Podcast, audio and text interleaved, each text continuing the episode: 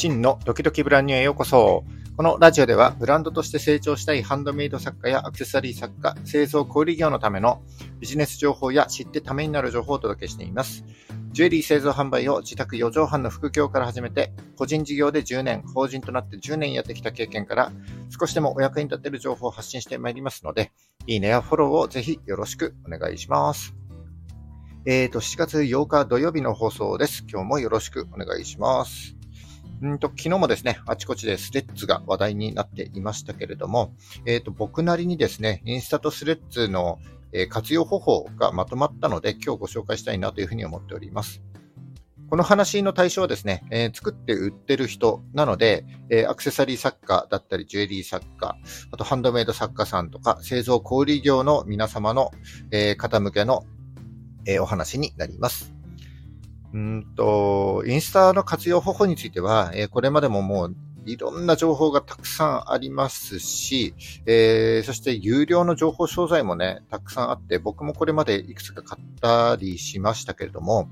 も製造小売業向けに、えー、落とし込んだテンプレートとかマニュアルっていうのは見たことがありませんので、えー、今日の僕の話はですね、とても参考になるんじゃないかなというふうに思います。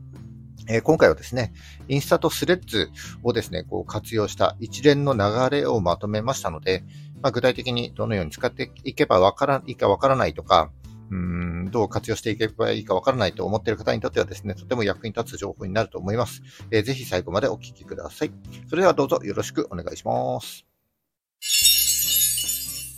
はい。えっ、ー、と、インスタとスレッズの活用方法ですね、えー、今日は具体的なテンプレートをご紹介していきたいと思います。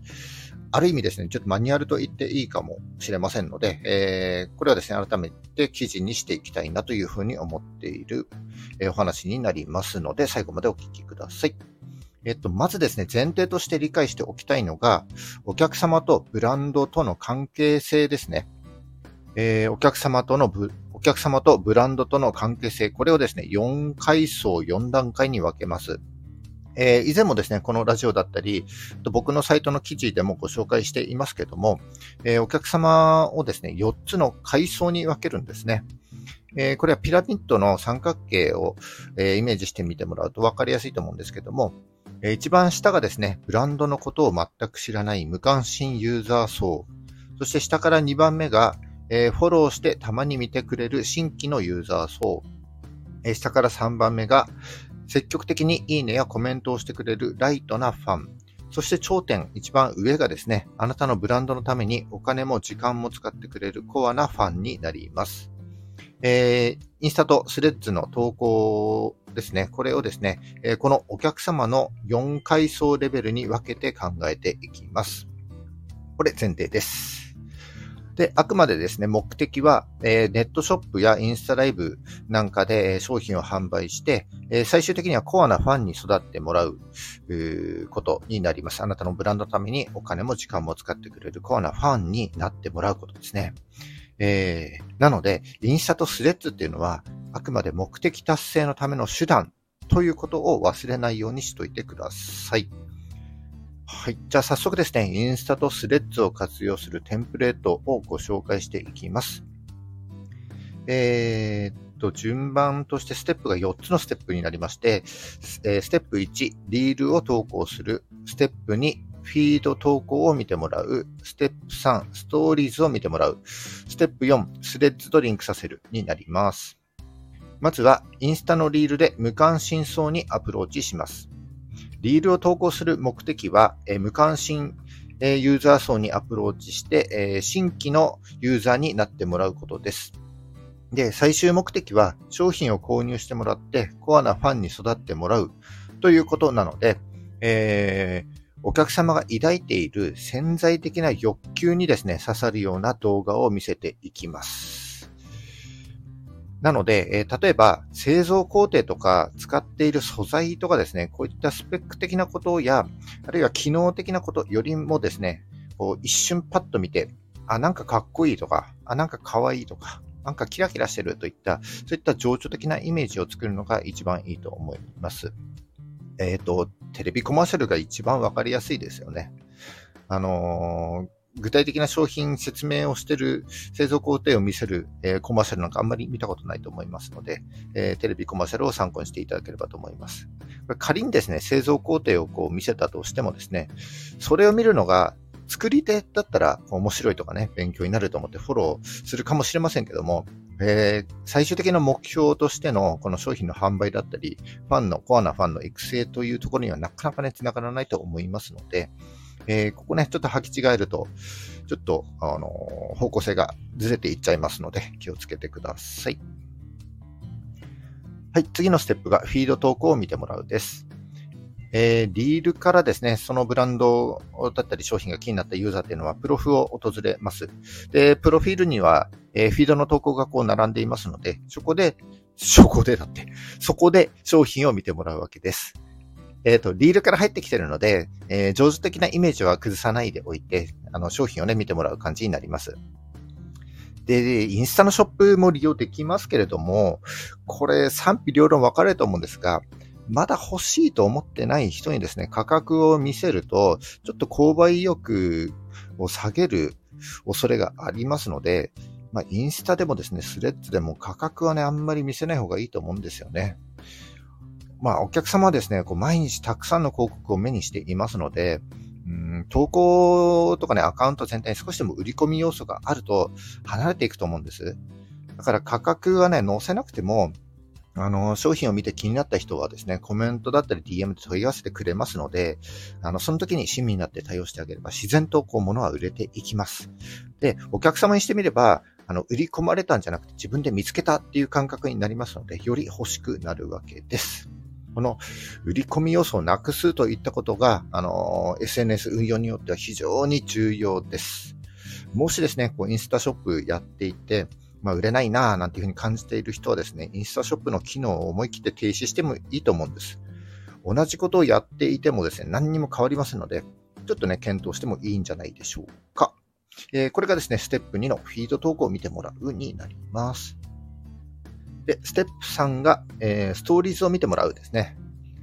うんと、ストーリーズはスマホの全画面を使って没入感を演出して、そしてこう紙芝居のようにこう数枚のストーリーズを見てもらうことができるというのが大きな特徴ですね。えー、なので、えー、ブランドへの思いや、えー、商品のこだわりについてですね、このストーリーズで投稿していくということになります。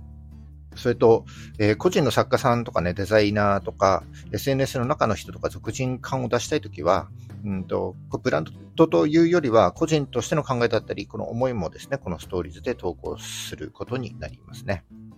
えっ、ー、と、リールもフィードもキャプションが貼れますので、ストーリーズに誘導するような文言を必ず書いておくということです。えー、商品のフィード投稿をしたらですね、同じタイミングで商品のこだわりだったり、商品に対する口コミがあるであればですね、その口コミも投稿して、えー、商品に興味を持ってくれたユーザーの感情をですね、増幅させるのが、このストーリーズの役割にもなります。フィードと同じようにですね、ストーリーズでも価格は載せないで、えー、売り込み要素は出さないようにしておきますと。ただ、えっ、ー、と、手作りなのでちょっとしかこう作れませんよとか、あの、期間限定で販売しようと思ってますとか、えー、そういった希少性だったり限定感は少し演出しておくといいと思います。えー、これが、えー、ステップ3のストーリーズを見てもらうになります。最後がスレッズとリンクさせるです。えー、スレッズとリンクさせるのが一番最後のストーリーになるんですけども、その前のストーリーで、えー、ショップへの、ネットショップへの商品へのリンクだったり、あるいはインスタライブで販売している人は、えー、ここで告知をしておきます。はい。で、えー、そのネットショップだったりインスタライブの告知のリンクを貼った、え、最後のストーリー、一番最後のストーリーに、えー、スレッズの投稿へのリンクを貼りますと。え、このスレッズの投稿は、こう、一連のストーリーの中で紹介した内容をテキストベースで投稿しておきます。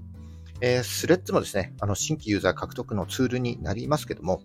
このストップ、ステップ、ストップじゃない、ステップで使用する投稿は、えー、画像じゃなくて、えー、テキストで投稿しておいて、あの、スレッズの投稿ですね。そして、ストーリーズで欲しいと思ったお客様の感情を増幅させるためのツールとして、え、スレッズの投稿を活用していきます。はい。で、このスレッズの投稿も全体的に売り込み要素はないようにしておくということですね。最終的にスレッズのプロフを見てもらって、えー、プロフに貼ったリンクからネットショップを見てもらうようにするというのが、えー、この一連の流れになります。以上、ここまでが4つのステップになります。えー、まとめると、ステップ1、リールで無関心ユーザー層にアプローチする。ステップ2、フィードで新規ユーザーになってもらう。ステップ3、ストーリーズを見てもらう。えー、ステップ4、スレッズとリンクさせるですね。はい。で、実際の投稿にあたっては、これ順序が逆になります。えー、1、スレッズ投稿。2、ストーリーズ投稿。3、フィード投稿。4、リール投稿です。えー、まず、スレッズですけども、これから作成するストーリーズの原稿作りのような感じで投稿してみると、そのテキスト、スレッズに投稿するテキストっていうのは、ストーリーズにコピペして使えるし、このスレッズの投稿自体は、スレッズのフォロワーとその外部にリーチしていきますので、まさに一石三鳥だと思います。それとですね、個人の作家さんやデザイナーとかで、SNS の中の人や俗人感を出したい時っていうのは、このブランドというよりは個人としての考えだったり、思いをこのスレッズで投稿しておきます。次がストーリーズですねえ。スレッズで投稿した内容をベースに、えー、紹介する商品のこだわりだったり、ブランドへの思いをですね、没入感を演出しつつ、短いテキストでこう、順番に見せていくということになります。で、枚数的には5枚です。えー、1枚目にリールやフィード投稿で使用する情緒的イメージを画面いっぱいに使ったストーリー。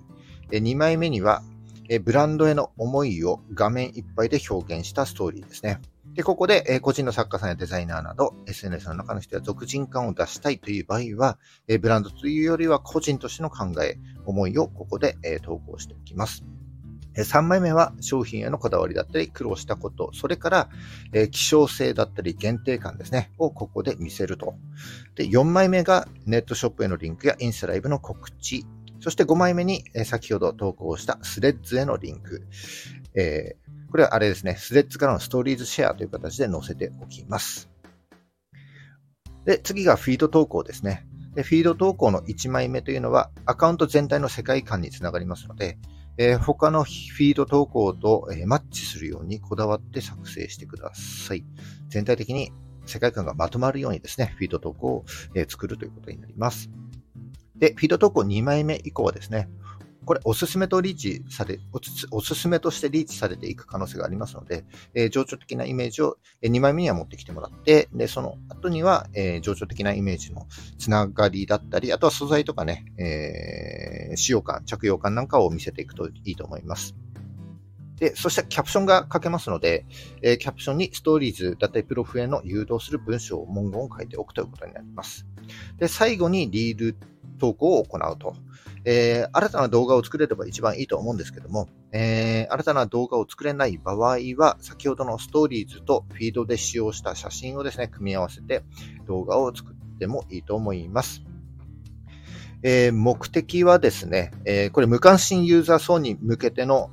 投稿リールになりますので、えー、無関心ユーザー層に見てもらって、えプロフを見てもらって、してフォローしてもらうということが目的になりますので、この目的が達成できるようなリールをですね、どんどん投稿していく形になります。え、この順番、えー、先にスレッズ、えー、次がストーリーズ、そしてフィード投稿、え最後にリール投稿、この順番通りに、え投稿を行うと、え当初のテンプレート通りに一連の流れが完成しますので、あとは反応を見つつですね、改善していくということになります。はい。で、そしてスレッズはですね、どんどん投稿していって問題ないので、あの、フロー型のコンテンツになりますので、えー、リールやフィードを作ったら、えー、スレッズにシェアすることによって、えー、インスタとスレッズをこう行ったり来たりしながらもですね、えー、一連のテンプレートの中でユーザーはこう行動していって、で、最終的にストーリーズからネットショップやインスタライブで商品が売れていくということになります。はい。以上ですね。えっ、ー、と、インスタの活用方法ね、いろんな情報がありますけども、あのー、作って売る人、製造小売業向け、えー、作家さん向けにはね、え、落とし込んだテンプレートとかマニュアルはちょっと見たことがないので、ぜひ今回のお話をですね、参考にしていただければ幸いでございます。はい、以上ですね、今日は、えー、インスタとスレッズの活用方法について、まあ、具体的なテンプレートとしてご紹介させていただきました。この話が少しでもお役に立てれば幸いです。はい、いかがだったでしょうか？えー、今日はですね、インスタとスレッズの活用法について、えー、僕なりにまとめた、えー、具体的なテンプレートとしてご紹介させていただきました。ちょっと具体的な事例もお見せしたかったのですが、えー、ちょっとこのラジオだけでは紹介しきれないのでね、あの、後日改めて、えー、サイトの記事としてまとめていきたいと思います。完成したらおそらくスレッズであの報告させていただきたいと思いますので、よろしくお願いします。はい。ある意味ですね、ちょっとマニュアルと言っていいと思いますので、何回か聞いていただいて、えー、自分のブランドに合ったテンプレートとして落とし込んでいただければ、より効果が現れると思います。ぜひ、えー、実践してみてください。